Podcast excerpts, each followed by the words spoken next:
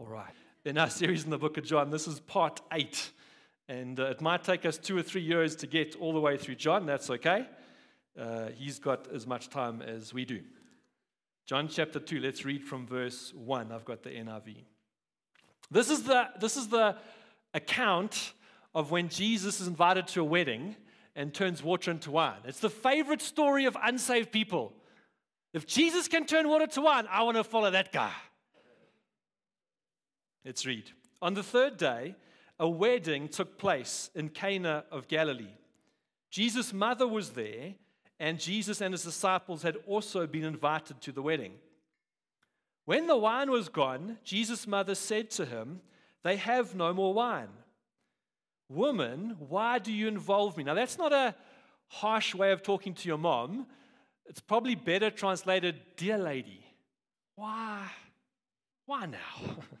Okay? So don't, re- don't misunderstand that. Jesus replied, My hour has not yet come. His mother said to the servants, Do whatever he tells you. Nearby stood six stone water jars, the kind used by the Jews for ceremonial washing, each holding from 20 to 30 gallons. Jesus said to the servants, Fill the jars with water. So they filled them to the brim. Then he told them, Now draw some out and take it to the master of the banquet. They did so, and the master of the banquet tasted the water that had been turned into wine. He did not realize where it had come from, though the servants who had drawn the water knew. Then he called the bridegroom aside and said, Everyone brings out the choice wine first, and then the cheaper wine, after the guests have had too much to drink. But you've saved the best till now. What Jesus did here in Cana of Galilee was the first of the signs through which he revealed his glory, and his disciples believed in him. After this, he went down to Capernaum and with his mother and brothers and his disciples. There they stayed for a few days. This is such a cool story. Jesus invited to a wedding, and it's Jesus, the Son of God, Jesus the Almighty, Jesus, the most important human that ever lived, was invited to a wedding. The one who would save the world, the one who created the world, the one who had a new kingdom to bring on earth. Very important stuff to do. And we find him invited to a wedding. You know what that says to me? Is that God approves of us celebrating normal life events. It's okay to go to weddings. It's okay to have a party. It's okay to celebrate and have fun. Jesus gives validity to having a good time. Does that make sense? And it might be a, a silly sounding point, but there, there are some in the church, I speak broadly of the church, not judging them, but some who say, actually, no, Christianity, our faith, it's all about being serious with a capital C. That's what my dad says. I never got that as a child. Anyway. It's about praying and reading the Bible and going to church and going on outreach. And, but I think Jesus gives validity to our humanity. And it's okay to have a party every now and then and have a good time, right? I don't think it's good if you're always having parties and you never have time to read the Bible and pray and come to church. And if you go out late on a Saturday night and you're too tired to come to church on a Sunday, that's a bad thing. All right?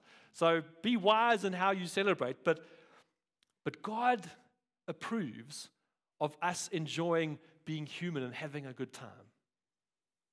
I think I've got 10 points today. That's number one.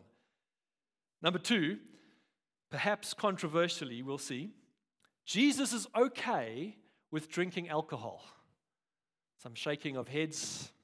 I guess I'm going to get some discussions afterwards. So, the type of wine that was mentioned here, the, the wedding wine, was a sweet wine. It was usually diluted two or three parts of water to one part of wine. So it wasn't a heavy wine, it wasn't strong. And the aim of drinking the wine wasn't to get drunk. The aim was to enjoy the wine and enjoy the festivities, right? There are, there are some amongst the Christian faith who would say, no, you can't drink wine. Christians shouldn't drink any alcohol, right? On the other side, some Christians drink too much alcohol. And each side, I mean, it's a spectrum, right? Each side, sorry, I got one hand, I'm a one arm bandit at the moment. Each side kind of judge the other. and throw accusations at the other. And I don't think either of them are right. If you look in the Bible, there's no clear instruction or command forbidding drinking alcohol.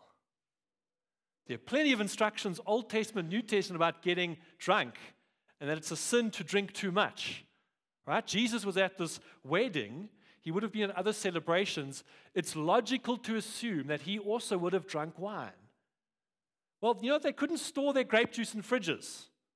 They didn't have fridges. And so they fermented it, and the alcohol helped to keep the wine, the juice, right? So it's pretty logical that Jesus would have drunk wine. Paul, the apostle, he writes to Timothy, who's a pastor, and he says, Timothy, I know you've got some health challenges, you've got a weak stomach, so take some wine for your weak stomach.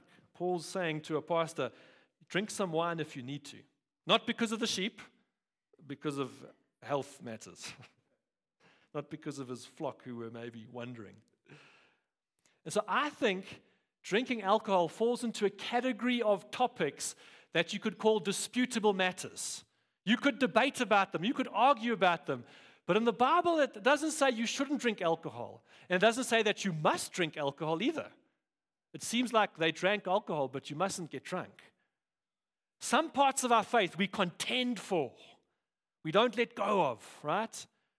Being saved by faith in Jesus, not by works, by His grace. And so if you come up to me after and say, hey, Glendon, I'm a believer, I'm a Christian, but the basis of my acceptance before God is how good I am, how nice I am, how kind I am, how many good things I am. And because of that, God accepts me. I'm going to have a very serious argument with you because that's not what the Bible teaches. I'm not going to dispute about that. I'm going to tell you that's wrong, right? Very kindly, right? But there are some things in our faith that we can differ and disagree on. The Bible isn't like super clear. If you have a glass of wine every now and then, or if you choose not to drink, I'm not going to take it up with you because I believe it's a disputable matter. And our convictions on these things can be different.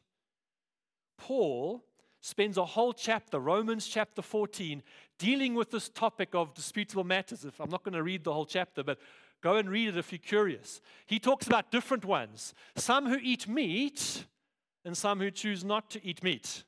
Who here is a vegetarian? You choose not to eat meat. For whatever reason, no judging, just curious. Wow, okay. If you're too shy, that's great. We won't judge you for that. he says some people eat meat and some people don't eat meat. Some people celebrate special days or holidays. To other people, every day is alike, Paul says. And he's saying, well, you can have different opinions and views and convictions on these things. And then he says, don't blow it out of proportion. Don't take a trivial matter like eating and drinking and make a big deal of it. This is what he says, Romans 14, verse 17. He says, The kingdom of God is not all about eating and drinking, but of righteousness, peace, and joy in the Holy Spirit. In other words, if, if you're vegan and you firmly believe that we shouldn't eat meat, Paul says that's fine. No problem. But don't go campaigning on the street corners and make it a bigger deal than God's kingdom. and if you do eat meat, you know, uh, Acts chapter 10, when Peter saw the sheet coming down and all the animals, and the Bible says we should eat all kinds of meat. And you go and try and convert all the, the lacto vegetarians or whatever other vegetarians and vegans there are. The Bible says you can eat meat, and you make a bigger deal of it of the gospel. Paul says, Why? You're getting confused with the importance of these things. They're disputable matters. Some people say, Well, I want to I wanna go back to my Jewish roots, and I'm not going to eat pork because if you're Jewish, you're closer to God. And I don't know if that's true or not. And that's fine if that's your conviction, but that's not true for everyone because our convictions can be different. Listen to what Paul says at the end of, near the end of that chapter, verse 22. And this is such a, for me, so helpful and be, being so liberating. He says, So, whatever you believe about these disputable matters, keep between yourself and God. Your faith, share it. But these disputable things that, that you might have differences on, actually, that's between you and God, right? In other words, we mustn't put our conviction about disputable matters onto other people. Okay? Because it's their relationship with God. And our convictions, they can not only differ, but they can change. God might say to you, Ha, now it's the time to eat bacon. God's never told me not to eat bacon. Just saying. But, but I know a very good friend of mine. He's been following Jesus for like 48, 49 years now. God told them at the beginning of this year, don't drink any alcohol. And he drinks like one or two a week, max. Like he doesn't drink very much at all. And it's only at home with his wife does he drink. But God said to him this year, no, no alcohol. And says, Glenn, my conviction has changed. Not wrong for anyone else, but for me, what God said to me about this thing for this year, actually, I'm choosing not to drink. He's not sharing that or forcing other people to follow his convictions. So our convictions can change. And so it's important if you don't have a conviction, you might have an idea or an opinion or what someone else says or a blog you've read, go before God and get a conviction. How do you do that? Go and read the scriptures that talk about that topic.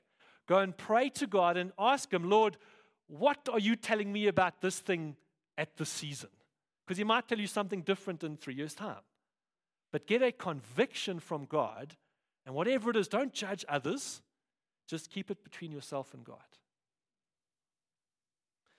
For some people, maturity in their faith is being able to have a drink and not feel guilty and not drink too much and not get drunk and not feel ashamed of it. They're able to, they've matured in their faith, they have self control. They just have one drink with their meal. That, that's maturity, what it looks like for some people. For other people, maturity looks like not having a drink at all, ever. So, maturity, growing in our faith, you can't even say, oh, maturity, this is the end goal for this thing. No, no, no. Even maturity in disputable matters looks different. So, let's not judge each other, but let's get a conviction, whatever that conviction is. Amen? Number three. So, so Jesus at the wedding, and this big problem crops up at the wedding. They run out of wine. Now, that's a big problem because this is a small community and it's socially closely knit. And so everyone's going to remember this terrible incident where there was not enough hospitality at this big life celebration, the wedding of this couple. They would have been embarrassed, the couple and the families, for years, maybe decades, because no one's going to forget. This was a big problem that had cropped up during the wedding. And Mary, Jesus' mother, I don't know if she's connected to the family somehow, we don't know, but she seems to know. Not everyone knows, but she seems to know there's this big problem. And she knows who might be able to solve the problem. It's her son Jesus. And so she goes to Jesus and makes a very bold statement. It's, it's kind of suggestive, right? Jesus, they've got no more wine. Okay, so it's not a question, She's not telling him what to do. She's not asking anything specific. She's just laying this problem before Jesus and saying, There's no more wine. All right? She's, she knows that Jesus has just been baptized. John the baptizer has called him the Lamb of God who takes away the sin of the world. She knows what the angels said about Jesus before he was born. So maybe she's thinking, ah, he's been baptized, he's starting his ministry. Maybe it's his time to enter center stage. Maybe it's his time to be revealed as the unique Son of God. And I think she was partly right, but I think she was partly wrong because Jesus kind of corrects her and he says, My hour, my time has not yet come of full revelation that he would die on the cross for the salvation of mankind. And so she doesn't tell him how to reveal himself, how to be the Savior of the world. She just presents this request she trusts him enough to tell the servants, just go and do whatever he says. And we, two things, we must realize that Jesus is the one who can intervene if we have a problem. But that we mustn't tell him how to intervene. We can't tell God what to do. I don't know if it's like this for you, but I often when I pray, I kind of catch myself and I find myself realizing, oh, Glendon, you're trying to be God and tell God how to take care of your problems. We, we kind of want to tell God what to do, don't we? And actually, what Mary does is so helpful. She just says, They've got no more wine. Here is this problem. I don't know how to fix this. Jesus, can you maybe do something? Right? She doesn't tell him what to do or how to do it. We must try not to do that either. Often we would, when we're praying about something, we, we have a particular idea. It would be great if God resolved it like this X, Y, and Z. So we pray like that, right? But we must be careful. I don't think that's wrong to pray like that. We must be careful of trying to tell God what He should do. I think He knows a whole lot better. So let's let God be God.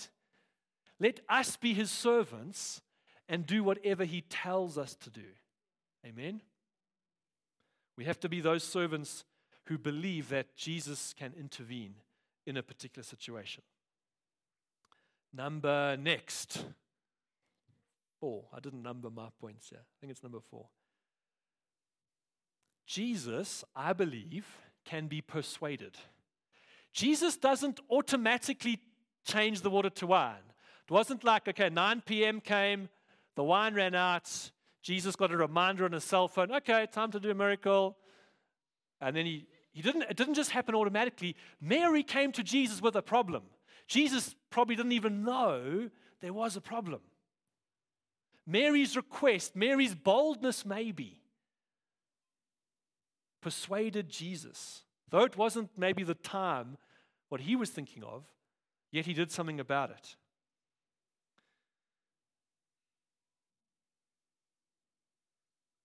There are times, if you read the Gospels, where Jesus just sovereignly, um, unprompted, completely graciously does a miracle. The person's not expecting it, they don't even know who God is. Jesus stops by, heals them, right? You get those moments where there's no request from the person who needs their problem sorted out. But often, maybe as much as half of the times in the gospel, someone has come to Jesus with faith, with desperation, possibly, with persistence. And it's caused Jesus to stop in his tracks engage with them, and bring his kingdom onto earth in that moment, to bring heaven down. It's like Jesus can be persuaded. He was going somewhere, and then someone shouts at him from the side of the road, and he changes track. Think of the, the, um, the two blind men in Matthew. It's Matthew 18. Jesus and the crowd are walking somewhere and they shout out, these two blind men. They hear a commotion. Maybe someone says it's Jesus. They can't see where he is, they're blind. But they shout out, Jesus, son of David, have mercy on us. And the crowd, like, no, he's going somewhere important. And they shout louder, Jesus, son of David, have mercy on us. Jesus stops, turns around, goes to them. What do you want me to do? Lord, we want to receive our sight. Think of the woman with the issue of blood, bleeding for 12 years. She has enough faith to press through the crowd and say, If I can just touch the hem of his garment. No one sees her. She doesn't even talk to Jesus before it happens, but she somehow reaches out, lays hold of his cloak, and she's healed. Matthew chapter 15. This for me is a challenging text. There's a Jesus and his disciples are in Canaan the enemies of the Jews. And a Canaanite woman comes to the disciples and asks them to heal her daughter, who's sick, I think. And they say, No, go away. but she keeps pestering them. And she doesn't listen to them when they say, Go away. I told you, go away. Jesus busy. Can I get a bit more tape for this? Eventually, the disciples go to Jesus and they say, This woman is pestering us. Can you tell her to get lost? Matthew chapter 15.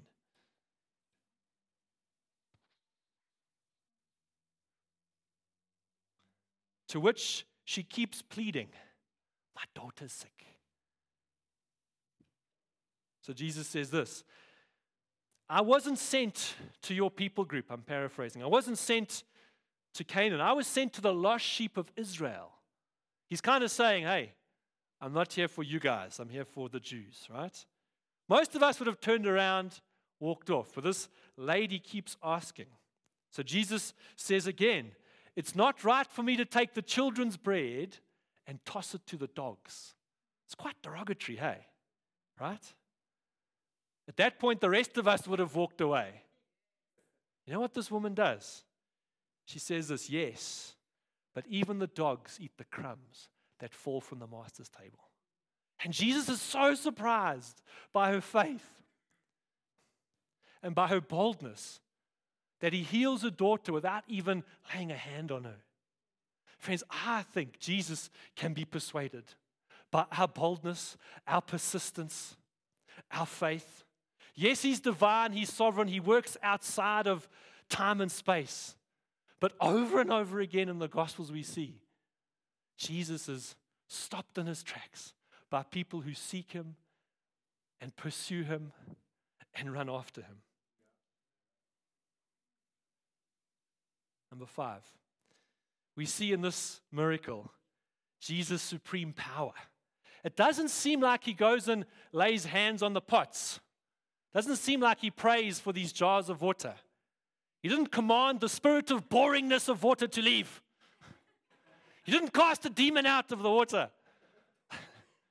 It seems, it seems like it was a sheer act of his will. This water was just transformed into wine. There are other occasions in the Bible where bad water was sorted out by prophets. Moses, there was some bitter water. God said to him, Throw some of these particular sticks in, and the bitter water became drinkable.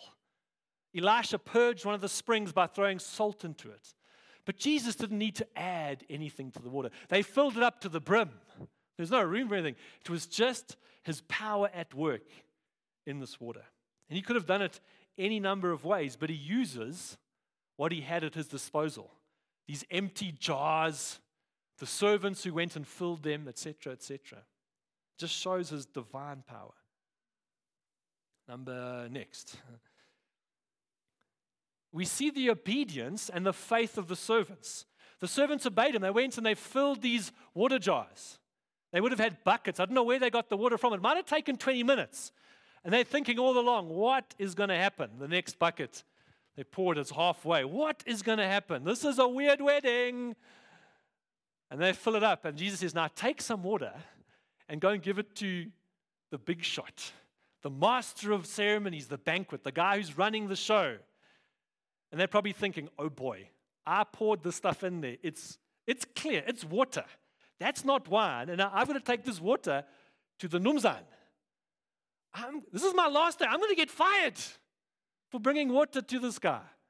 But they obey and they had to have faith. See, the master of the banquet didn't know what was in the cup.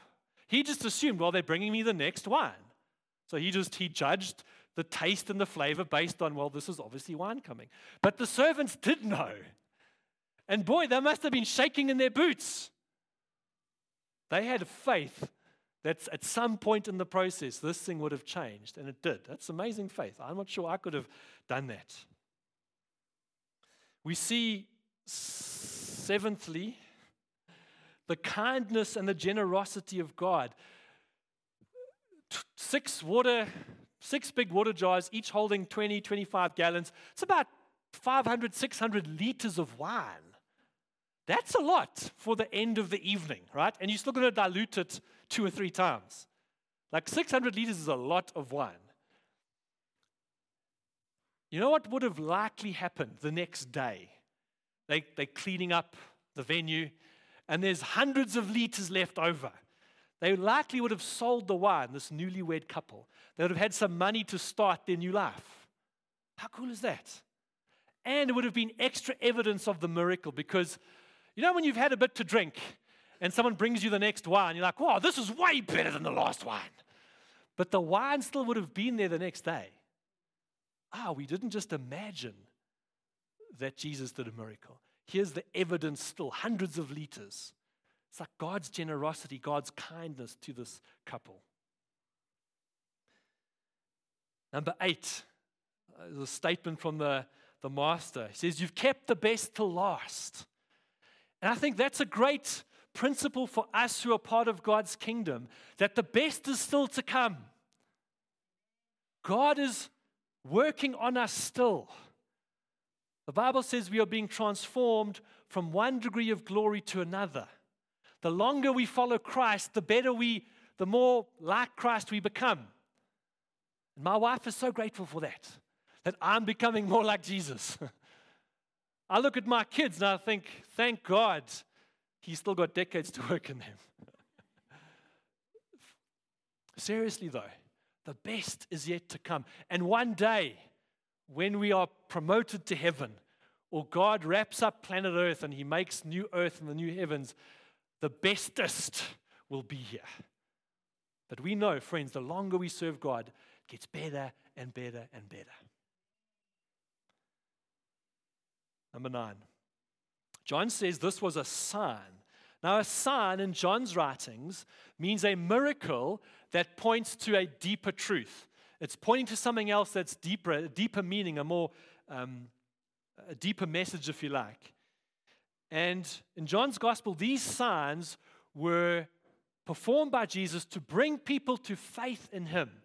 And so the way that John records them in the book of John is for that purpose. This is what he writes in John chapter 20 and verse 30. And truly, Jesus did many other signs in the presence of his disciples, which are not written in this book. But these, the ones that he's recorded, are written that you may believe that Jesus is the Christ, the Son of God, and that believing in him, or, and that by believing you may have life in his name. So that's why Jesus performs these signs, that we would believe in him. And the disciples who already believed in him probably believed in him a whole lot more after this miracle. And isn't it the same with us? We believe in Jesus, but then, like, we get to a difficult patch. And we pray and we pray and we pray, and then God, like, answers it. And, like, our faith gets a bit stronger. We believe in Him a bit more, if you like. It can happen over and over as God shows up, as we follow Him, as He answers prayers, as He intervenes, etc. So, so, what is this particular sign pointing towards? This taking water and making it to wine? Well, some commentators say it shows the transforming power of Jesus to take one thing and make it completely different. And that's good for us because the Bible says we are made into a new creation. God transforms us entirely. We get taken out of the kingdom of darkness and placed into the kingdom of light. There's a transformation that happens when we believe in Jesus. Thank God for that. Right? So it can point to his transforming power. Another commentator says that this is it's like a sign of the transition from the old covenant to the new covenant. And notice the detail that John puts in. He says the ceremonial jars that were used by the Jews for washing. In other words, it's part of the, the law, the covenant, the old covenant. And so they're saying that the wine is a picture of the new covenant, the water is a picture of the old. The new comes after the old, the, the wine comes after the water. But the, the new, the wine, came from the water. The new covenant comes from the old covenant. Jesus didn't come to do away with it, but to fulfill it. And the old is not as good as the new. Water is not as good as wine in this cultural context. One other commentator, and this is my last point this morning, says this is what the sign could mean turning water into wine is that Jesus takes the ordinary and makes it special. I love that. Jesus takes water and makes it into wine. He takes the ordinary, the mundane, the average, the boring, the run of the mill in our lives. And if Jesus' transforming power is there, even those mundane, boring things can be special. And so the servants, they didn't create the wine, all they did was fill the jars and take the water to the master. And in order for us to experience this, this sweet wine, this new wine, this, this grace of God under the new covenant, there's some very ordinary things that we need to do. We can't make the new wine, but we can fill water jars. We can't change things, but we can, in faith, take it out the jar and take it somewhere and trust that God transforms it. And we need to do, like the servants, do everything He tells us. There's an obedience required from us, but we can't change water into wine. No one can, right? But if we obey, if we fill the jars, if we do the daily, I'm not going to say grind because that's not fair. If we do the daily activities of following Christ, a Christ follower, that's what a Christian means, in obedience, then we open up the possibility for Jesus to transform that thing into something special and amazing. What are those things we have to do? Well, I think we need to start by believing that Jesus can do something about our situation. That's the first step in experiencing this new wine, this new covenant, this grace of God, His presence, whatever you want to call it. We start by believing that He can do something about our situation. And then we obey Him. We do what He says. We follow His commands. We read the Bible. We seek Him in His Word. We seek Him in prayer. We worship Him. We spend time seeking Him. We choose to try and live a life that pleases Him according to His Word. Not by law, not by works, not to impress Him or get brownie points. See, I read three chapters today, Jesus. There's, there's no formula, right? But when we do these ordinary things in faith, it's like Jesus transforms them into something special. Only Jesus can create the wine. Our activities don't make the wine. Our activities in faith are, are like filling the jars, right? And God does what only God can do. But we must fill those jars with water. Amen? I'm going to ask us to stand as I pray for us as we close this morning.